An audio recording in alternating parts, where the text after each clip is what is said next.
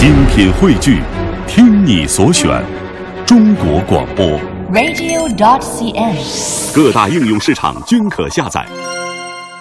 感谢各位继续停留在小马的声音世界当中，品味书香。每天我都会带来一本书，今天晚上带来的这本书啊，是一本日本文学啊，叫做《昼颜》。呃，为了更好的为大家介绍这本书，今天晚上我也特别请到了这本书的编辑，来自于广西科学技术出版社的编辑刘墨。马上我们就请出刘墨，你好，刘墨。嗯，大家好，听众朋友们好。嗯，呃，我们今天晚上介绍这本书，据说其实是来自于网络当中那个热播的日剧啊。对，是也是叫《昼颜》嗯同名日剧。对，嗯，在爱奇艺上据说有五千万的点击量，对，非常受欢迎。对对对，而且不仅如此，就是它是二零一四年度豆瓣评分最高的日剧。嗯，嗯，而且在去年的时候，基本上所有的日剧榜上，它都在前十位，甚至更靠前的位置。嗯，所以它在日本也是非常受欢迎的一部作品。对，相当火。嗯嗯呃，在国内啊，我们刚也已经给大家介绍，有那么高的几千万的点击量。那今天我们读到的就是这部日剧的同名小说小版。说版，嗯呃，是这部日剧的这个编剧井上由美子，是日本的一个大咖编剧了啊。对和这嗯百濑人共同完成的。对对对，嗯，因为井上由美子其实在日本也是属于一个一线的编剧，她的文笔都是很好的，再加上百来人这个传奇式的一个笔者，他们两个合作，那么这本小说的文字是绝对可以质量是上乘的，应该说是，嗯。嗯。呃，那它如果仅仅只是一个纯粹的小、呃、这个电影的呃电日剧的一个文字版，也不仅仅是这样的情况吧？对我们这本书的最大卖点就在于它的结局跟热播日剧的是相当不同的一个结局。嗯。嗯嗯，就是大家可能看日剧，因为网友也这么评价嘛，所以这个剧虽然很美，但是最后结尾其实是太仓促了。那么呃，在这本小说里，井上由美子就另设了一个不同的结局，就给大家另一种设想吧。然后呃，现在有读过的读者就觉得，嗯，这个。现在这个小说的结局可能更自然一点，当然也是很现实的一个结局。嗯嗯，好，呃，那接下来给我们介绍一下吧。嗯，呃好的。关于这个日剧包包括这本书的一些相关的情况。嗯嗯，那好，那我先介绍一下这本书的主要内容吧。那么这本书的主要内容其实就是说，呃，我如果用一句话概括的话，就是用不同女性两个不同的女性，呃，寻求爱的一个。这么一个故事，其中一个主人公是丽佳子，那么她是一个在别人看来既漂亮又有钱的一个少妇。嗯，那么跟她不同的是，呃，另一个女主人公沙河，她相比于丽佳子来说，她特别平淡，嗯、然而且也不是那么有钱，也不是家世也不是那么好，嗯，但是是一个超市的员工。对，是一个超市的兼职，还是、那么呃，他们呃，他们共同的一特点就是他们都结婚好多年，但是就有点那种养了的那种感觉。嗯，那么在这个时候，老天就好像给他们开一个玩笑似的，然后让他们遇到了自己的真爱，但是呃，面对。真爱呢？他们两个做出了不同的选择。那么接下来整个故事就是围绕这个他们的选择，然后呃整个的挣扎过程，最后自己做出了决定，并相应的付出了自己的代价，这样一个嗯故事。呃，今天在我看微博、微信当中，很多人讨论这部日剧的时候，都用了一个“毁三观”啊这样的话题，就是大家觉得好像这个是，比如说鼓励呃婚外情啊嗯等等这样的字。实际上，我觉得大家如果你从其他的角度来看这个戏的话，他给你提了一个醒。是的，嗯呃，怎么说呢？我是觉得，呃，从我们东方传统的价值观来说，呃，大家对于婚姻是相对保守，甚至是比较尽职尽责的。嗯，呃，那么但这个过程可能会对一些女性真心的真实感情来说，它其实是有伤害的。那么丽佳子和沙河呢，他们两个就呃从不同的立场，然后给我们提出了这样一个警示。那么说。呃，事事让你忍的时候，那么你真的要呃隐瞒自己的真实的感受，去迎合大家的吗？那么你的真实想法是怎样？这是怎样的呢？所以从变相的角度来说，这个剧。这本书都是鼓励广大女性去遵循自己的真实感受，遵循自己的爱情的。嗯嗯嗯，好，品味书香，我们今天带来的这本书就是日剧的同名小说《昼颜》啊。以下我们要通过一个短片来进一步了解这部作品。真正的恋爱要等到结婚后才能开始。世界上最可怕的不是孤独终老，而是和一个让自己感到孤独的人白头偕老。有时候，人需要遗憾在记忆里隐隐作痛，提醒自己务必清醒的活。今晚分享日 日本作家井上由美子百濑忍作品《昼颜》。ママなんて呼ばれたくありません。でも、 夫は子供のいない私を喜ばせているつもりです。わざわざ傷つけることもないのです。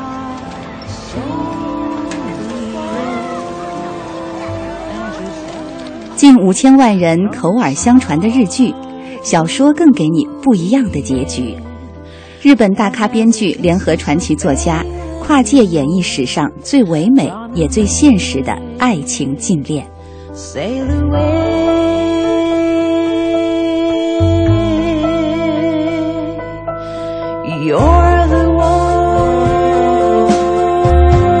通过这个短片，我们了解了这本书，包括同名的日剧，它所展现的这样一个故事的情节啊。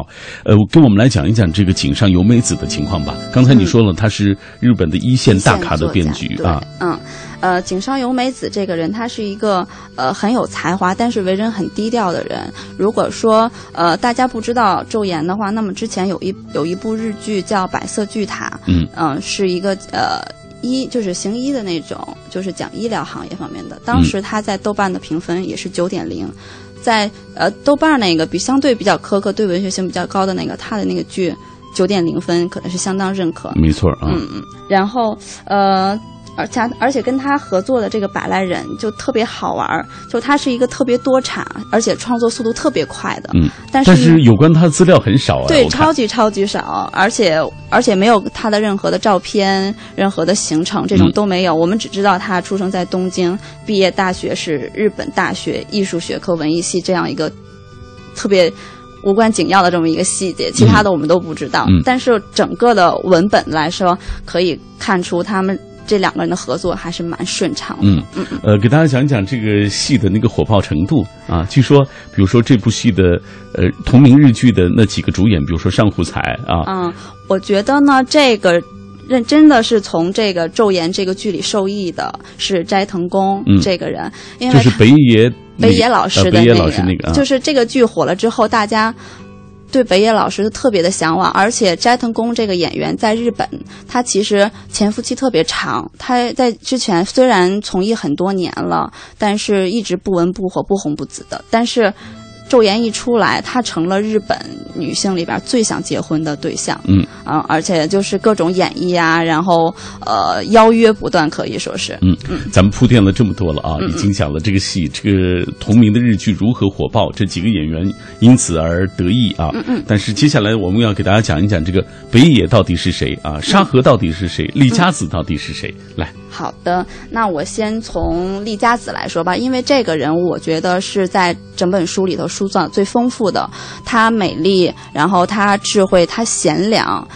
就是呃，有着一个嗯美女的外表，但是她有内心又有一种特别狂野的地方。就是有的时候大家会觉得特别分裂。她在跟丈夫、孩子在一起的时候是典典型的贤妻贤妻良母，嗯，但是只要下午三点一到，丈夫啊、孩子们都不在身边了，她她立马就会变成一个就是那种有点蛇蝎毒妇的那种，嗯，就是寻找刺激，嗯嗯，那么那个。但是就这样一个人，他在面对自己的真爱的时候，他却做出了一个特别让我们看来特别有点文艺的想法。他抛弃了他所有的荣华富贵，甚至抛家弃子，他所有的成功的标签都抛弃了，只是为了跟一个穷画家在一起，而且为了这个画家，呃，他放下了所有的身段，就这样。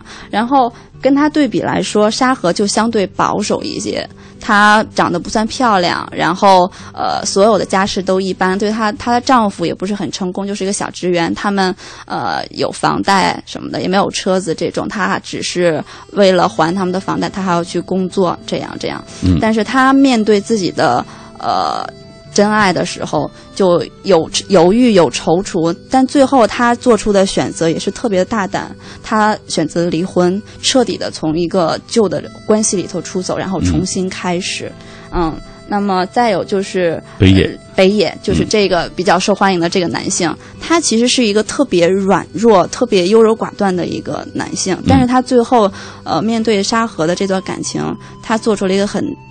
呃，就是有点自我牺牲的那种，其实就是为了沙河考虑，他选择了主动退出这种关系。嗯嗯，总的来说，我是觉得这无论书里的哪个主人公，他们身体、他们的身上其实都有一种呃伤留给自己，然后为了对方，然后维持一种就大面的大家都不想受伤害的那种。嗯反正他们虽然都有不好的一面，但是都有闪光点。嗯，不管怎么说，这本书讲述了怎样的故事？我觉得这几位主人公在这个过程当中，他们其实情感上，包括人格上都得到了成长。是的，是的。嗯，好，品味书香，我们今天带来的这本书是呃同名日剧的这个同名小说版啊，叫做《昼颜》啊，来自广西科学技术出版社出版的。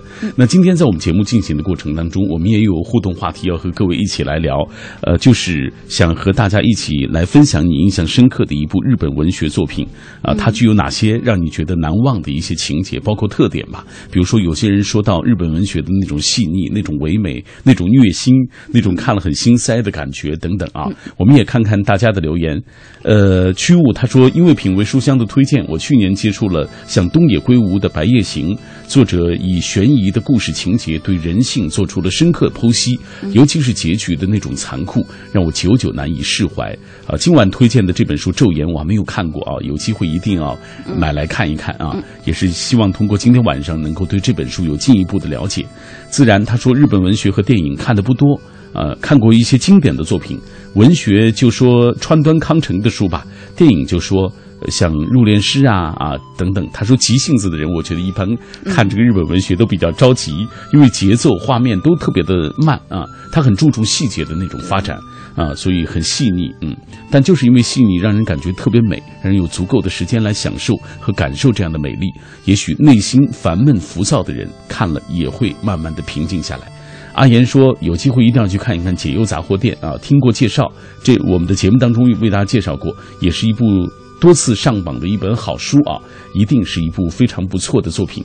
那今天在节目进行的过程当中，请各位来说一说你读过的日本文学的那些感受，嗯，细腻、唯美、虐心，还是心塞？用现在的话说，呃，今天《昼颜》在刘墨的心里，这本书应该用怎么样的语言来定义？”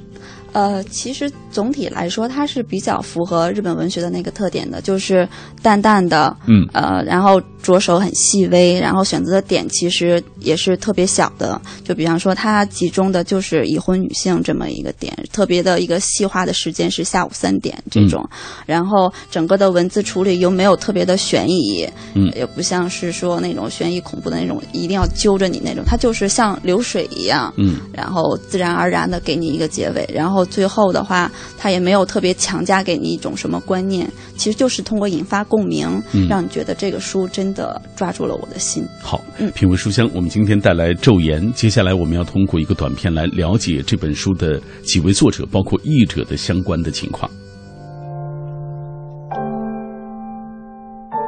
作者井上由美子，日本一线多产编剧，曾在东京电视台工作。一九九一年，在《往日的杀人》的剧本中崭露头角，并陆续发表了一系列和木村拓哉合作的卖座电影，以及《白色巨塔》等多部高口碑的电视剧，斩获不少国内国际奖项。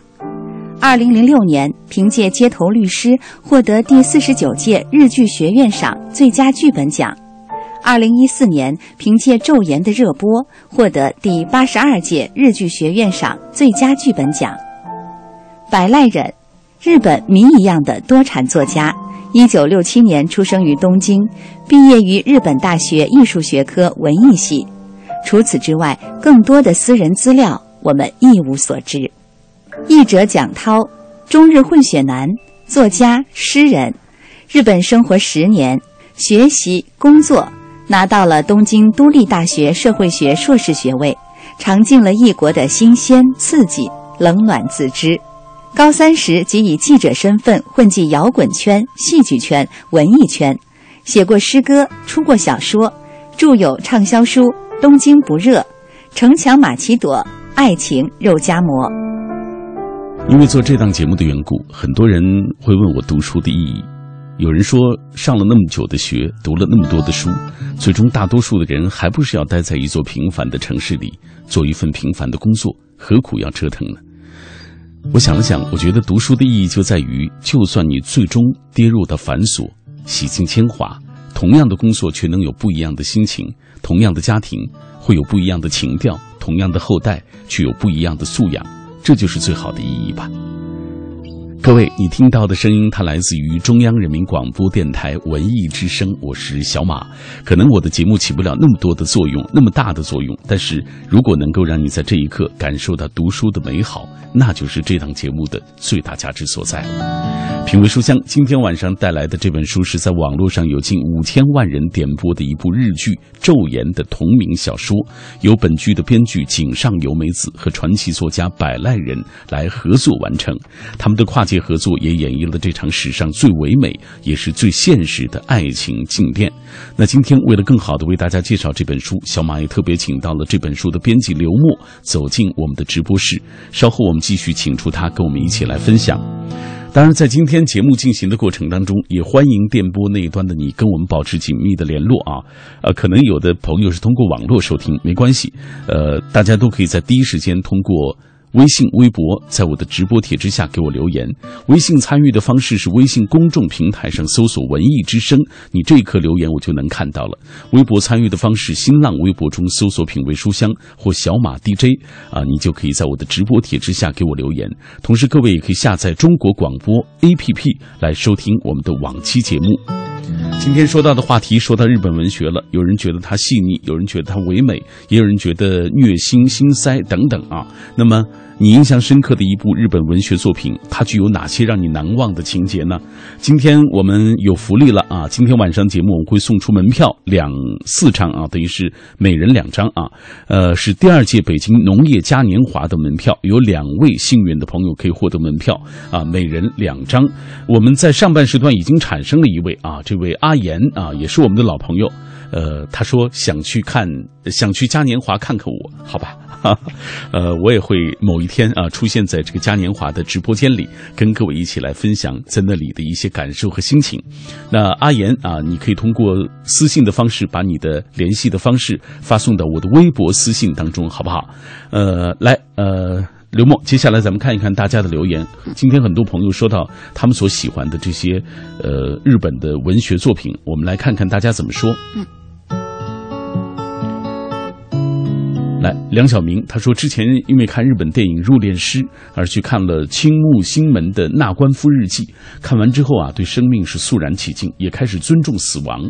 正如文中青木新门在从事了四十多年的入殓师之后，对职业的态度的改变和对生命的态度的改变，那份思想和观念的变化，其实也是人本身的一种升华。当看到电影时，久石让细腻的音乐与其融合之后，愈发的动人。啊，说的是入殓师和那部原著啊，青木新门的《纳官夫日记》。呃，刘红红喜欢的是村上春树的《挪威的森林》。他说，村上的文字透着洒脱浪漫，也透着那种无奈，还有淡淡的忧伤。就是村上春树也是在国内。特别受欢迎的一位，大家应该是最熟知的日本作家，就属他了吧？没错啊，对，嗯，呃，来记忆长歌，他说雪国伊豆的舞女，让我们领略了川端康成笔下日本文学的唯美的笔调，情感的细腻，字里行间也浸透着。呃，非常别致的这个诗意，而东野圭吾的《白夜行》啊，这个缜密推理当中揭示的人性中的冷酷和残忍，一种浸透骨髓的虐心感油然而生。对它，像日本的文学其实都有一个共同点，它就是物哀美嘛。嗯，就它有一种淡淡的哀伤，而且有的时候能抓住人性，人性中，在我们来说有点黑暗、暗黑系的那么一点点，但是呃。日本的作者也好，编剧也好，他他特别擅长，就像有个小钉子一样，一直往里头钻钻钻，然后把人的心揪起来。他其实你无论看日本的什什么东西，好像都是有这么一点点的淡淡哀伤，但有的时候又会很有点儿。那种凄美的感觉，嗯，可能和日本人那个民族性格，包括文化当中的一些基因有关系啊。嗯，苏北报道他说喜欢日本小说家村上春树的小说啊，像《挪威的森林》《巡洋冒险记》啊，故事都非常的唯美，透着淡淡的忧伤啊，文字清新，让你无法忘怀啊。然后还有赫兰明迪，他说日本文学唯美细腻虐心，呃，这个物哀情节是这个啊，说一探其秘境的这个钥匙。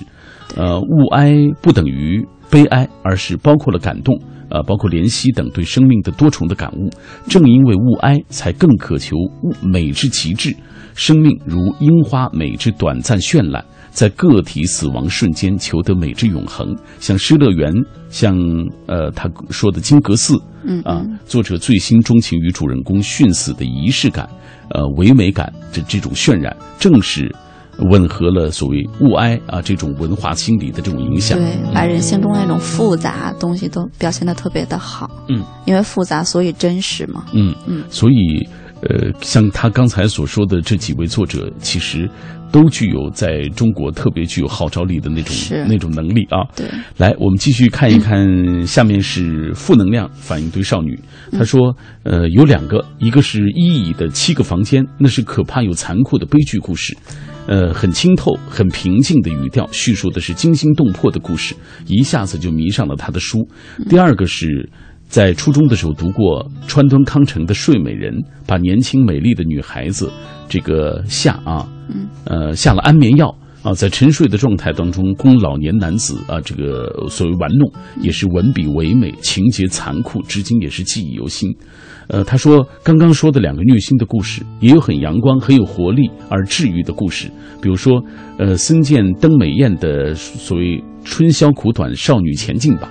描写了大学生生活中的笑与泪，随着书卷，仿佛都能闻到那个时候男孩的汗水和女孩的发香，是一个天马行空的有趣故事。他说，有趣的是，像《昼颜》还有《消失的爱人》这两部几乎同时出现的作品，从不同角度，呃，质疑和思考了婚姻、爱情、家庭的意义，又同时诠释了很多问题。他说：“这包括像这个《昼颜》，还有他说的这个所谓《消失的爱人》，这是美国的一部对作品。对嗯，对，呃，他说这这些都是非常具有所谓影响力和让人思考的这种能力的作品。我觉得这个网友他思考问题的点很独特，嗯。他让我想起我们之前呃说日本文化就是举与刀嘛，没错，他能把一些东西写的特别的黑暗，特别的物悲，就是悲凉，但另一方面，他又能把一些东西写得特别浪漫、特别细腻，就像他。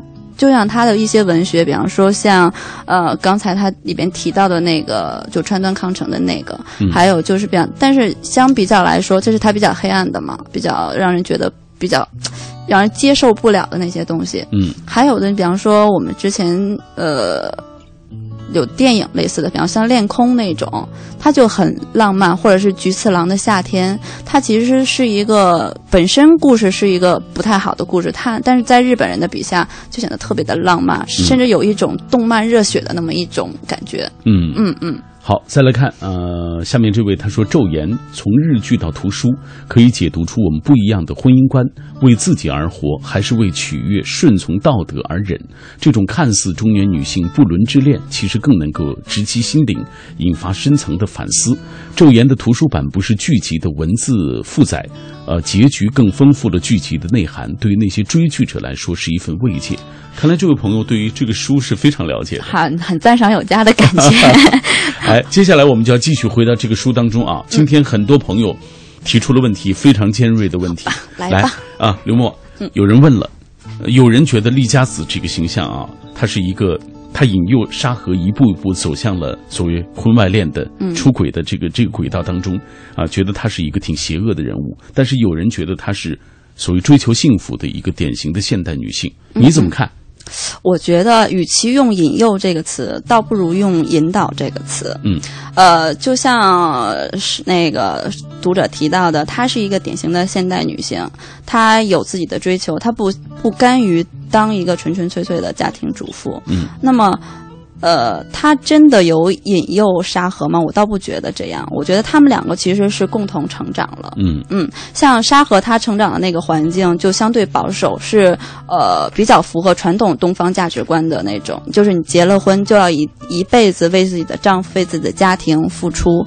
呃，但是丽佳子她不这样，她引导沙河去追寻自己，去对得起自己的心，而不仅仅是迎合自己的丈夫或者是婆婆这种。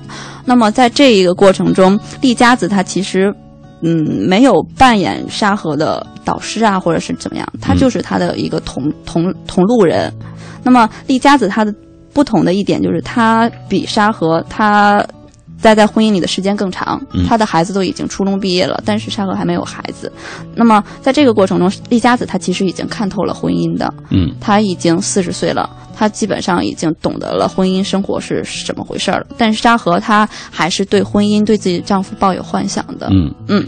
那么在这个过程中。丽佳子就慢慢的告诉了沙河什么是婚姻，你的丈夫到现在怎么看你？就像他一个很典型的比喻，就是，呃，结婚之后，丈夫就把妻子当成一个冰箱，嗯，就是他饿了就去开冰箱找吃的，但是冰箱坏了又不去维修，他其实是一个不负责任的态度。那么，对于一个对你不负责任，甚至不对你不关照的丈夫，那你还要去迎合他吗？甚至丈夫都已经犯错了，那么你还要将错就错吗？那么在这个过程中，丽佳子就引导沙。和面对自己的真实感情，哪怕在一段就是用我们用一种比较稍微有点言辞的，就是在一个生病了的婚姻里，与其以这个婚姻一同死去，那么你为什么不给他一次救死扶伤的，就是给他一次起死回生的机会呢？嗯嗯。那么在最后，丽佳子做出了自己的选择，然后沙河她最后走出那样的一个结局，她离婚了，她跟她的丈夫感情有了破裂。那其实不是丽佳子做了什么，或者是丽佳子有错，真的只是。他的那个婚姻真的应该有那样的结局。嗯，其实我倒觉得这本书啊，就是，呃，包括那个日剧，都给我们提供了一个对于婚姻、对于自己的情感的一个反思。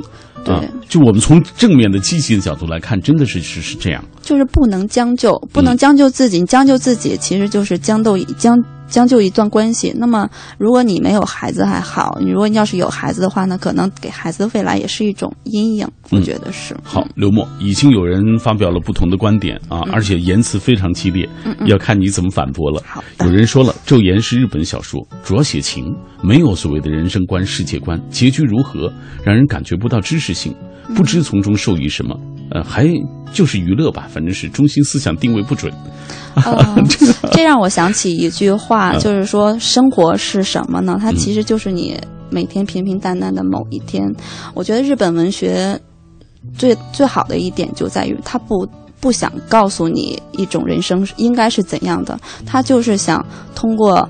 你的阅读，你自己的感受，结合你自己的经历，你得出自己的想法，自己的这样的一个观点。就不同人看，其实有不同的对，就像大家看《哈姆雷特》，一千个人里头有不同一千个哈姆雷特。那么我们看同一本小说，可能有不一样的感受。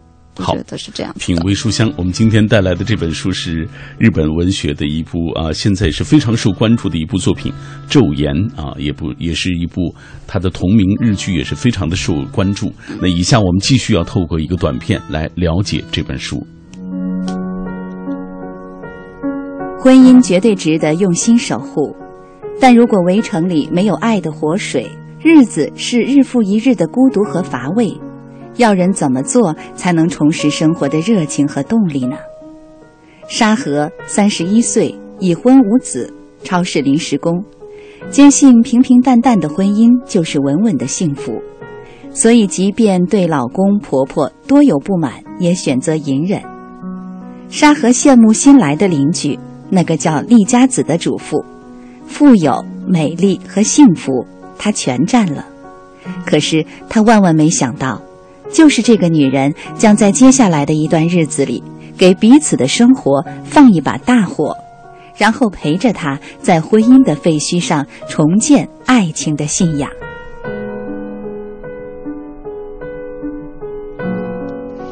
好，品味书香，我们今天带来的这本书是《昼颜》啊，从来没有一部作品像今天晚上这部作品这么引起大家的关注和争议啊。嗯，可能是因为他在网上热播太久了。是是是啊，有朋友问了一个问题，他说：“呃，为什么看完这本书，我觉得女性在对爱情的时候啊，要比男人更勇敢，也更投入？”嗯，你怎么看？你同意他的观点吗？我非常同意这。网友的观点，因为我是觉得女性她虽然相比于男生，她有一种可能给人感觉会比较柔弱、纤细一点，但是从另一个方面来说，女性的韧劲儿其实是比男生男性要好的，她的承压能力会比男性要好。再加上他的感性的话，我觉得他能够真实的面对自己的感情。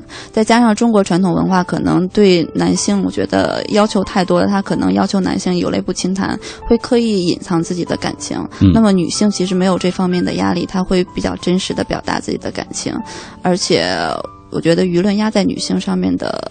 压力会相对少一点，所以这一方面比较有利于女性真实的回应感情，哪怕这个感情在很多人看来是，呃，不符合道德的。嗯嗯嗯，好，呃，今天在讨论这本书《昼颜》的同时，很多人也在讨论日本文学啊。我们来看安东尼，他说一直以来对于日本文学其实没有特别深入的接触和探究，印象最深的一部作品就是东野圭吾的《白夜行》，文中有这样一段，就说只希望。能手牵手在太阳下散步，这个象征故事内核的绝望的念想，犹如一个美丽的幌子。呃，随着无数的凌乱、压抑、悲凉的故事片段，像纪录片一样，还原了一个个冰冷绝望的轨迹。呃，连最后的温情也被完全的抛弃了。啊、这是这个很很多人喜欢的《白夜行》啊，我觉得很虐心的一部啊。啊，网友的文笔好好啊。品味书香的这个听众很棒的啊。嗯 来呃，还有呃，很多人继续聊到他们所看过的所有日本文学的那些感受，包括早期的那种推理啊，也是大家特别喜欢提到的。嗯呃，还有有人也提到东东野圭吾的《解忧杂货店》啊，这是诺诺啊，好久没有来的诺诺啊，嗯对，东野圭吾的这部作品就是《解忧杂货店》，其实在去年特别受欢迎啊，关注，嗯登上了好多好书榜。对对对，嗯嗯，好，我们继续回到这本书当中。好的。呃，有人继续问了，你怎么看沙河和北野的这种感情？实际上，在正常的或者我们这个正呃，比如说就是符合道德理念的这种、呃眼光来看，他们其实是你你知道的，他们肯定是不能有好的结局的。对不能有好的结局。对，嗯，我是我是这样自己来理解的，就是如果细心的读者会发现，其实沙河和北野他们在很大程度上是一样的，他们有很多共同点，比方说他们在。呃，双方的关系中其实都是处于不被关注的那么一个角色。像沙河，她的丈夫是养家的，那么她作为一个主妇，她要屈从于自己的丈夫。那么沙那个北野呢，她有一个女强人的呃妻子，那么在他的妻子的对比下，作为一个男性，他其实也是被打压的。嗯嗯就是男离子那个形象。对对，男离子的那个形象。那么就他们两个其实都处于不被关注，那么自己的需求不被响应的那么一个角色。那么他们两个的相遇，我觉得是他们两个都很寂寞。嗯他们两个都很寂寞，所以他们相逢的时候，能够在彼此的关注上面找到自己的存在价值。嗯嗯，所以，但是呃，即便是这样，我觉得他们即使不像电视剧，就是影视剧中那样、那样的结局，再给他一千个结局、一万个结结局的设想，他们也不会走在一起的，因为。他们两个其实都没有找到自己，无论是在他们原有的关系中，还是呃，哪怕沙河跟北野在一起了之后，他们两个如果不找到自己的话，我觉得他们两个的结局也不是好的结局。那么，呃，我们今天探讨了很多是关于日本文学的嘛，嗯我觉得日本文学很讲爱情的很多的书都其实。在贯穿这样一个观点，就是大家在寻找爱情，在两个人相处的过程中，其实不仅不仅仅单单的是两个人的事，他们还是在一个关系中寻找自我。那么北野和呃北野和沙河，他们两个从相遇到最后，呃想要在一起，最后又不得善终。那么在这个过程中，他们其实也是一个寻找自我的过程。嗯虽然最后他们两个没有在一起，那么沙河呃从自己就跟自己的丈夫也离婚了。反而是从那一刻开始，沙河找到了自己。我们的书中有一个，就是可能电电视剧中有一个，他学会了自己系鞋带，他原来是不会系鞋带的。那么这是一个很好的影射，嗯就是从开始，他他现在虽然没有北野了，但他能自己系鞋带了。那么他以后即使就他可以作为一个独立的人，一个呃不是谁的妻子，也不是谁的媳妇，他嗯就是作为自己可以自己向前了。没错我。是这样想的。嗯，其实刚刚刘墨已经透露了这本书最后的结局啊。我透露的是电视剧中的结局。好吧，好，品味书香，我们今天带来的这本书是《昼颜》，呃，今天也非常感谢刘默能够做客我们的节目，跟我们一起分享这本书里的故事。在很多人看来，这个故事可能呃它是有一点禁忌的，但是我们提供这样一个方法啊，一个角度，让大家对于自己的情感有一个思考。嗯嗯，呃，希望都能够对大家有正面的这种影响。影响。嗯，好。呃，最后我们继续透过一个短片来了解这本书。呃，今天晚上就是这样了，谢谢刘默。嗯，谢谢大家聆听。哎，也感谢听众朋友收听我们的节目。对了，呃，还要选出今天晚上的另外一位的幸运听众，我们就选择这位曲物吧。你是不是能够听到呢？曲物啊，为你送上啊第三届北京农业嘉年华的门票啊两张。呃，你可以通过微博私信的方式告诉我你的联系方式。谢谢这位朋友。真正的恋爱要等到结婚后才能开始。世界上最可怕的不是孤独终老，而是和一个让自己感到孤独的人白头偕老。有时候，人需要遗憾在记忆里隐隐作痛，提醒自己务必清醒的活。今晚分享日本作家井上由美子百濑忍作品《昼颜》。ママなんて呼ばれたくありません。でも。 夫は子供のいない私を喜ばせているつもりですわざわざ傷つけることもないのです